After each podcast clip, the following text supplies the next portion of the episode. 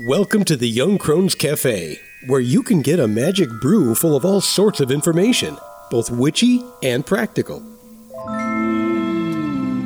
Grab a cup of coffee and join us. I'm Elizabeth, a wordsmith. And I'm Dave, a modern day sage. We are going to talk about various witchcraft and life topics from a slightly more mature perspective, at least most of the time. Thanks for joining us. On the Path, which is the name for our personal witchcraft practices, we have spent a great deal of time discussing what we believe and why. These conversations led to the writing of a book full of information about our tradition. We call these beliefs metaphysical kernels of thought because they are the start of much, much bigger ideas. We thought we would share some of these with you. So, today's metaphysical kernel of thought is housel. Housel is what the path chooses to call cakes and ale. The origin of the word is from the Germanic languages meaning a sacrifice. Its definition is to sanctify something or give the Eucharist to someone. The act of the Eucharist is where bread and wine are made holy in the Christian church. For us, Housel is a sacred sharing of food and drink as part of the closing section of any ritual. The food is usually some type of bread, which represents a gift from the gods, and is usually something we have baked ourselves. The drink represents a gift from the goddesses and is usually some type of juice. Many groups use wine or mead, but we are a sober group. The choice of what to serve is completely up to you. We often try to match what we are having to the energy we are working with or the season of the year. If nothing else, we try to serve a plain loaf of bread that is baked the day of ritual. One of the authors has a recipe that was her three times great grandmother's and she has fond memories of her own grandmother first teaching her how to bake at the age of six. We also always serve harvest apple bars as part of our Samhain rituals. They are full of apples, cranberries, and nuts, which are things that are consistently available in our area at that time of year. Finally, after partaking of housel by blessing and sharing the food and drink, we create what we call a libation. The libation is combining a little of the food and drink together which we then offer to the earth as a gift at the end of ritual. Housel serves two purposes for us. First, by sharing food and drink, we are reminded yet again of the blessings in our daily lives. Second, it is a way to continue to ground or return to the mundane world after working in ritual. It is always important to make sure you ground excess energy so you don't end up with what we call an energy hangover, which can leave you with jittery feelings and an inability to relax after ritual. During our last episode, we were talking about the three big parts of a ritual, where most of them have an opening, a working, and a closing. And a big part of the closing section is what we call housel. Many other groups and books, if you read a lot of books about witchcraft, which most of us do, talk about it being cakes and ale, as if it's some sort of glorious celebration of sweetness and drink usually alcoholic. Crackers and wine. Yep.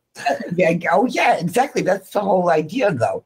I mean, I don't know who co-opted it from whom. I don't think it matters, but it's the idea of sharing sacred food and drink.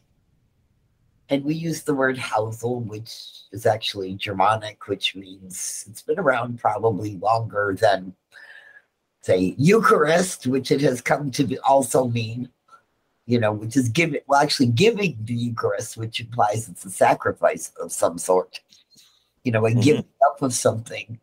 And we've kind of knocked that idea sort of backwards into a sacred sharing of food and drink with each other. Yep. And you think about it as a way to remind ourselves that, yes, we have food and drink available, which in this world is not guaranteed at the moment especially with supply chain issues, but those are first world problems. Well, and something that I got used to watching you and Susan Susan do. In fact, um, in in many cases, I got the opportunity to take part at least by doing this for you guys.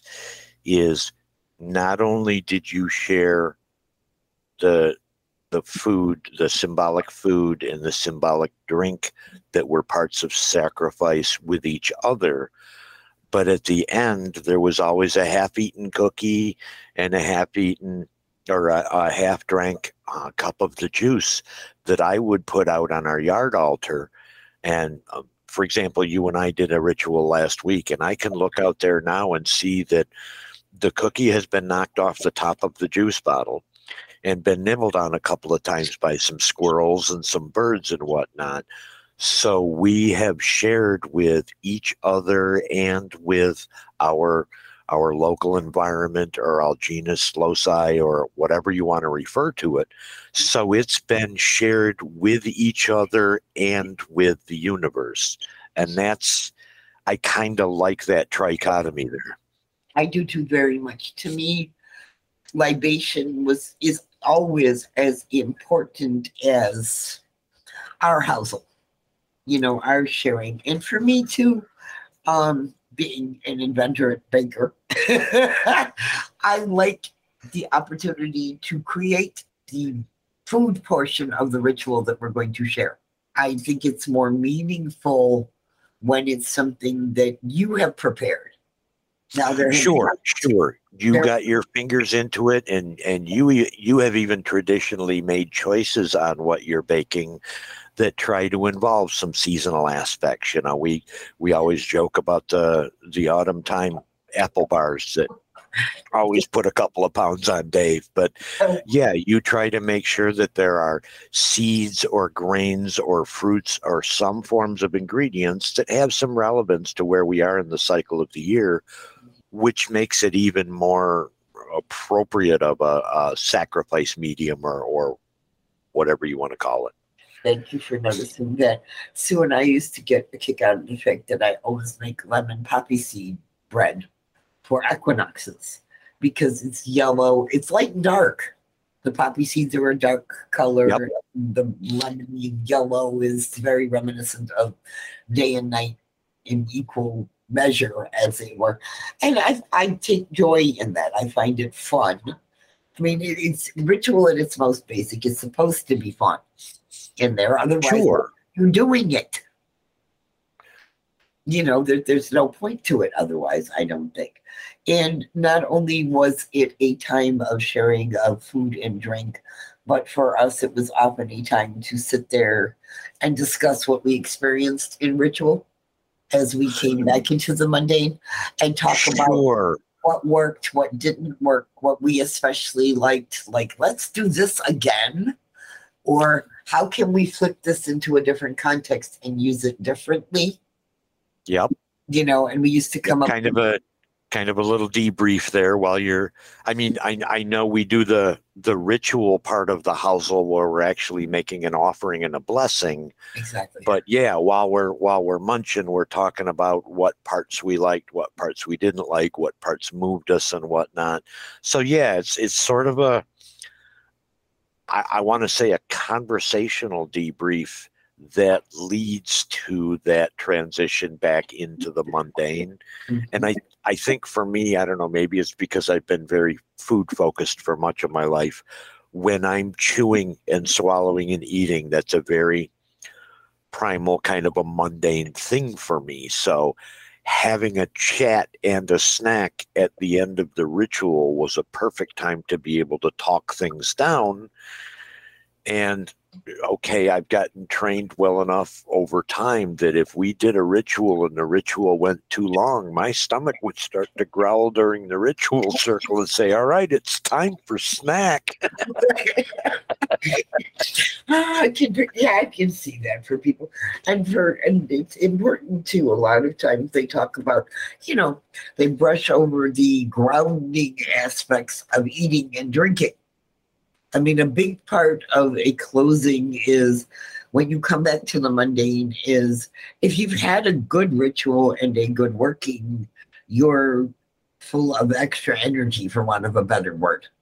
You, oh yeah, you're they're vibrating and buzzing and and, oh, yeah. and emitting stuff and just all kinds of half astral. Yeah, and and eating really is like you said, it's such a mundane thing then it really forces a lot of that excess out of you. And not in a bad way, it's just replaced by the mundane again. Sure, sure. Yeah, you get some a different rush of endorphins and endorphins and whatnot that helps you physically feel the metaphysical transition. Exactly. And if you don't, I and I, I, we call it an energy hangover. I'm sorry, it is. If you've ever been to a ritual where you don't get the opportunity to ground afterwards, I've driven home from a couple of those, and it is not a good experience because you're so hyper everything at that point.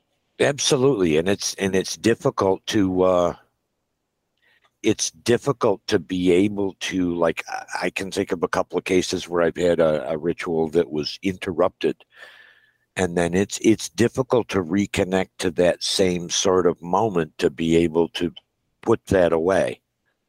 So exactly makes a great deal of sense when you put it like that. You know, so so Housel is a multi-purpose piece of something. You know, well, I think I think some of that grounding too even goes back. Oh, if we, you know, when we refer to old gods and some of the some of the stuff that we think about in our lore, I I have to believe that breaking bread at its its root level at the end of any exercise or any ceremony or anything for me to sit and offer bread to someone and share bread with them that is a kind of a clan or almost an energy intimate bonding um, i mean there are people that i'll run into in the store that i've only ever actually seen once or twice in in, in an older coven's um, ritual space. Mm-hmm. But when I recognize that, yep, I've eaten bread with them at the end of a ritual, there's a there's a bond of of kinship there.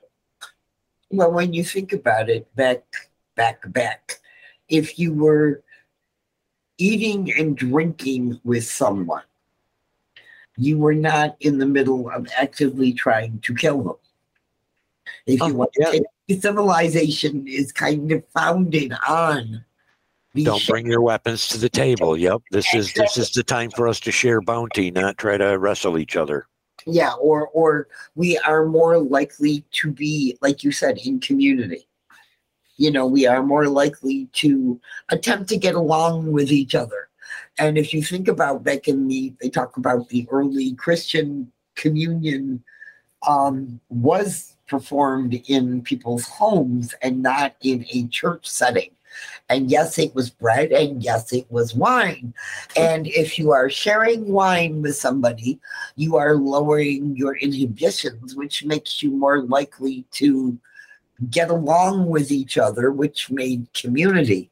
And there have been people who think this is one of the downfalls of the Christian church as a viable religion of the people is it's become so sterilized that it is grape juice, it's not wine, and it's done in a church setting.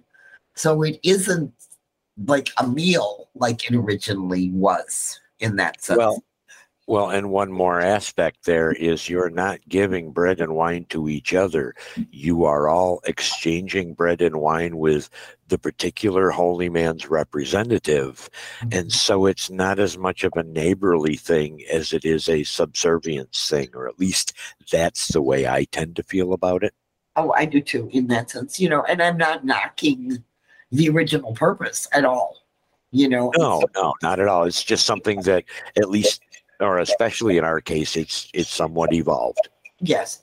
Well, it's the organized religion piece of a lot of it, you know, and I think as witches, we tend to look down on organized religion or have issues with organized religion might be a better way to put that so that being part of a group of practicing witches and sharing it that way it's not an organized thing. It's very organic. Well, and and what I like is it's it may have an officiant that performs a role, but it's not the officiant dictating what the ritual is going to be. The meat of the ritual is sourced from the congregation, so to speak. Mm-hmm. So, yeah, there's more energy there. And just a quick side note it looks like my video has seized up, but it looks like my audio is still running fine. So I'm just going to keep right on going here. Pretend everything's okay. I think we're fine. We're allowed these little technical glitches as we get the hang of this, you know. But like I said, I think the biggest part of Housel is you the food and drink can be whatever you want it to be. You know, we on the path we like our homemade bread, but I just think homemade bread is better anyway. But it does it can be whatever you want. It can be Oreo cookies if you really want to. You know, the point is to have something that represents food. God, I can remember oh, this is going back 30 some odd years, but I can remember being in the Navy and having a can of Mountain Dew and a packet of peanut M&Ms and going up onto the flight deck at sundown and just kind of sitting by myself. And my housel at the end was peanut M&Ms and Mountain Dew.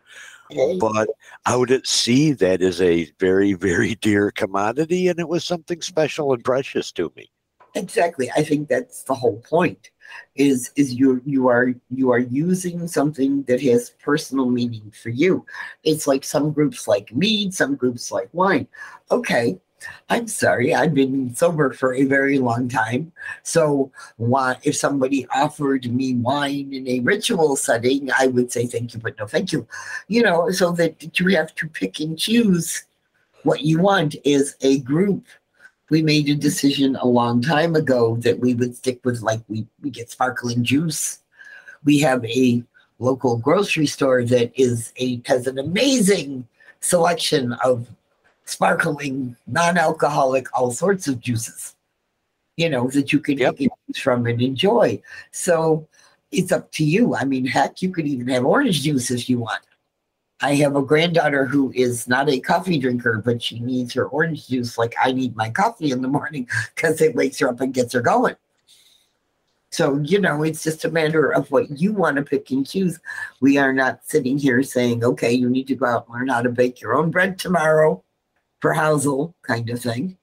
You know, you have to have time to be able to at least mix the bread initially I can beat right. it up later and form it into loaves and bake it and all the stuffs that go on. So there's a commitment of time and energy when you create something for ritual. And people may not have time to do that, and that's perfectly okay too. The point is, though, that you want something that represents food, something that represents drink, that you can combine, as you said later, to offer to the land. And that's the basics of Housel right there. And you can call it Housel, you can call it Cakes and Ale, you can call it Communion for all we care. The point is to include it as an ending of your ritual because it's a nice way to announce that, okay, we're done with the working, we're coming back to the mundane, and we're focusing on sharing again because I don't care what you do in working, there is a certain point where it becomes an individual experience, regardless of if you're doing with a group or not. And then you need that period at the end of the sentence to say, okay, we're done now. Witch stones are a divination tool we created as part of our practice that deals with what we call concrete stones, specific types and kinds of energy, and conceptual stones things and ideas about witchcraft, which can be read with either a seen or an unseen meaning. Recently, we have developed a set of oracle cards using this information. We would like to introduce you to one of these stones right now. In today's Witchstone Spotlight, we'll be looking at the stone for Light God. But first, let's form a brief understanding of a new type of Witchstone's oracle card the concept cards. Unlike the concrete cards, which deal with specific energies or points in time, the 16 concept cards are based on something entirely different and much less specific. They are split into two distinctive groups of eight. The first group consists of eight mental concepts, which are based on our ideas and or our beliefs about witchcraft. The second group consists of eight physical concepts, which are based on activities and or things that relate to what we practice. We'll be talking about those later in this series. Each of these sets has a two-colored border relating to both the elements and to the concept of as above, so below, and as below, so above. All of the meanings of these cards are both singular and interconnected through the common witchcraft phrase, as above, so below, as within, so without. This phrase has often been interpreted as being connected with various light or dark and positive or negative energies and all the corresponding good and evil associations created by society and cultures over the centuries. However, on the path, we have learned that energy itself is neither good nor evil, but a neutral force that presents as either projective or receptive in nature. The phrase is also connected with the basics concept of magic, whereby like attracts like, allowing spellcraft to manifest what someone needs or needs to get rid of when it no longer serves them. The eight mental concept cards are associated with the phrase as above, so below, and deals with the energies of thoughts that lead to processes in the reverse. They are all surrounded by a border of white and black. The white represents the energy of the element of air, which we associate with thoughts and ideas. The black represents the energy of the element of earth, which we associate with personal development through growth or processes. Thoughts can lead to processes, the act of doing, which can cycle to generate new thoughts, leading to new processes. They begin with a projective energy, which is received and reflected back, generating new projective energy. So, once again, the mental concepts move from above to below, with air on top and earth on the bottom. The air element is associated with thoughts and ideas, which can lead to the earth element, where manifestation of some type of personal development in yourself takes place. So, in today's Witchstone Spotlight, we'll be looking at the stone for Light God. Our concept stones focus on an aspect of the craft rather than a specific physical energy, and they detail the causal relationship of action and result, echoing those ideas of as above, so below, and as below, so above. The light god is the first of eight mental concept stones of the Witchstone Oracle that relate to the energy of thoughts or processes. It displays a pictograph of a white horned figure with red, black, gray, and white antlers and red eyes surrounded by a white over black border. The border being split, white over black, tells us that this is a concept stone. And the border being white over black or air over earth tells us that this card represents one of the mental concepts. Throughout ancient history, there have been pairs of god goddess figures that have represented the dichotomies of light and dark. For example, the Egyptians had Horus and Set, light and darkness. The Persians had Ahura Mazda and Angra Mainyu, light and dark. And the Baltic Slavs had Byalobog, light, and Chernobog, dark. These were not exclusive, and one could not exist without the other. While humans since have assigned meanings to the light as good and to the dark as evil, many of the myths talk about how light was created out of darkness, and they were more symbolic of order and chaos than they were good versus evil. So for us on the path, the light god stone is a personification of light and is associated with projective energy. The timing of the light god represents the light half of the year where our practice has an outward focus, working on projects or activities to allow our spiritual practice to continue to grow and develop. It is a stone of projective energy because its energy is associated with that light half of the year. And although it is a mental concept, it crosses over into the physical as well because it deals with putting some work into some area of our life as well as the growth that comes from doing so. This stone card also deals with giving birth to new ideas, which can be hard work. The light god stone card is associated with the full moon lunar phase. The light god represents thoughts and ideas when reflecting on the element of air. And the light god represents personal development when reflecting on the element of earth. In a reading, the seen energy for the light god is physical doing, birth and life cycle, and results come in divine timing. Physical doing may be about putting some work into some area of our life. Birth and life cycle not only relates to new beginnings or ideas, but expanding or growing these into fruition as relates to the light half of the year's projective energies. And results come in divine timing may mean you need to do the work and leave the results of something you may want or need up to the universe to provide when the time is proper.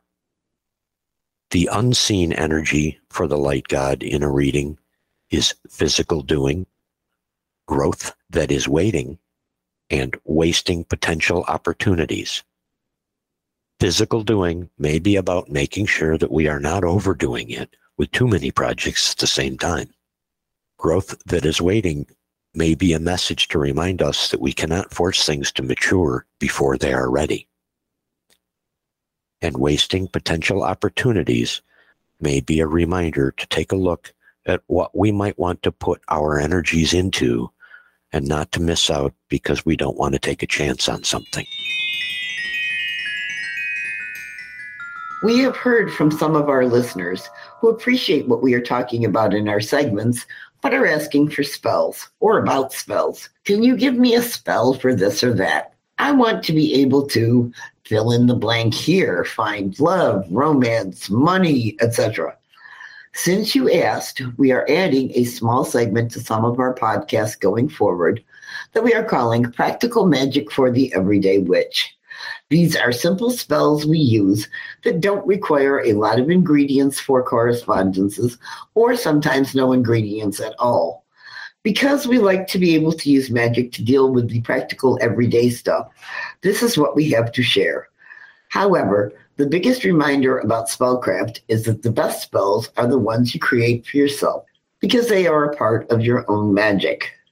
There are three important components to any spell. Number one is setting your intent. This means that you need to be able to state clearly and precisely what you want your spell to do and how you want it to be done. Number two is ingredients. Any physical items you need to cast your spell, such as candles or herbs, or to act as correspondences, which are representations of something physical that you don't have right in front of you or are trying to come up with or manifest. Finally, number three is some sort of way to raise energy. After all, all spells are powered by energy, and there are a number of different ways to raise this type of energy, including chanting or various movements. Harmony is agreement or being in accord with something or someone. Harmony is internal calm or a sense of tranquility. Harmony is a pleasing arrangement of parts or the congruence of bringing things together. What more can you ask for? We can all use more harmony in our interactions with others at home, at work, anywhere we spend a great deal of time. This spell is designed to encourage harmony.